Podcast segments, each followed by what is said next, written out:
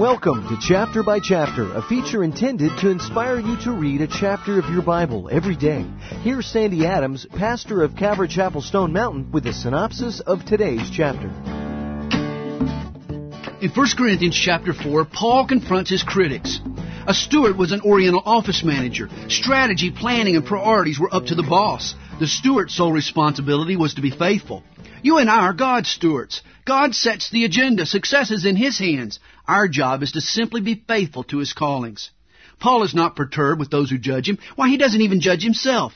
The Christian whose concentration is on introspection is doomed to defeat. If I look for sin long enough, I'll always find it. Paul kept his eyes fixed upward rather than inward. He trusted his Lord to make an issue of the flaws he needed to address. Where there is divisiveness, there is pride. And Paul takes these Corinthians down a notch or two.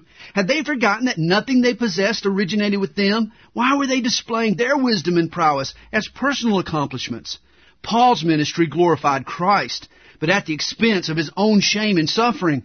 The Corinthians were worried about appearing wise and strong and distinguished, while Paul had been made a fool for Christ. He appeared to men as weak. He was often embarrassed. The Corinthians should have been ashamed that they were unwilling to bear shame for Jesus' sake. Paul warns them to get their act together before he visits. He won't tolerate carnality. Oh, for leaders unwilling to make concessions to compromise. Our desire is to see you reading God's Word. Each day at this time, Sandy will summarize a succeeding chapter in the Bible.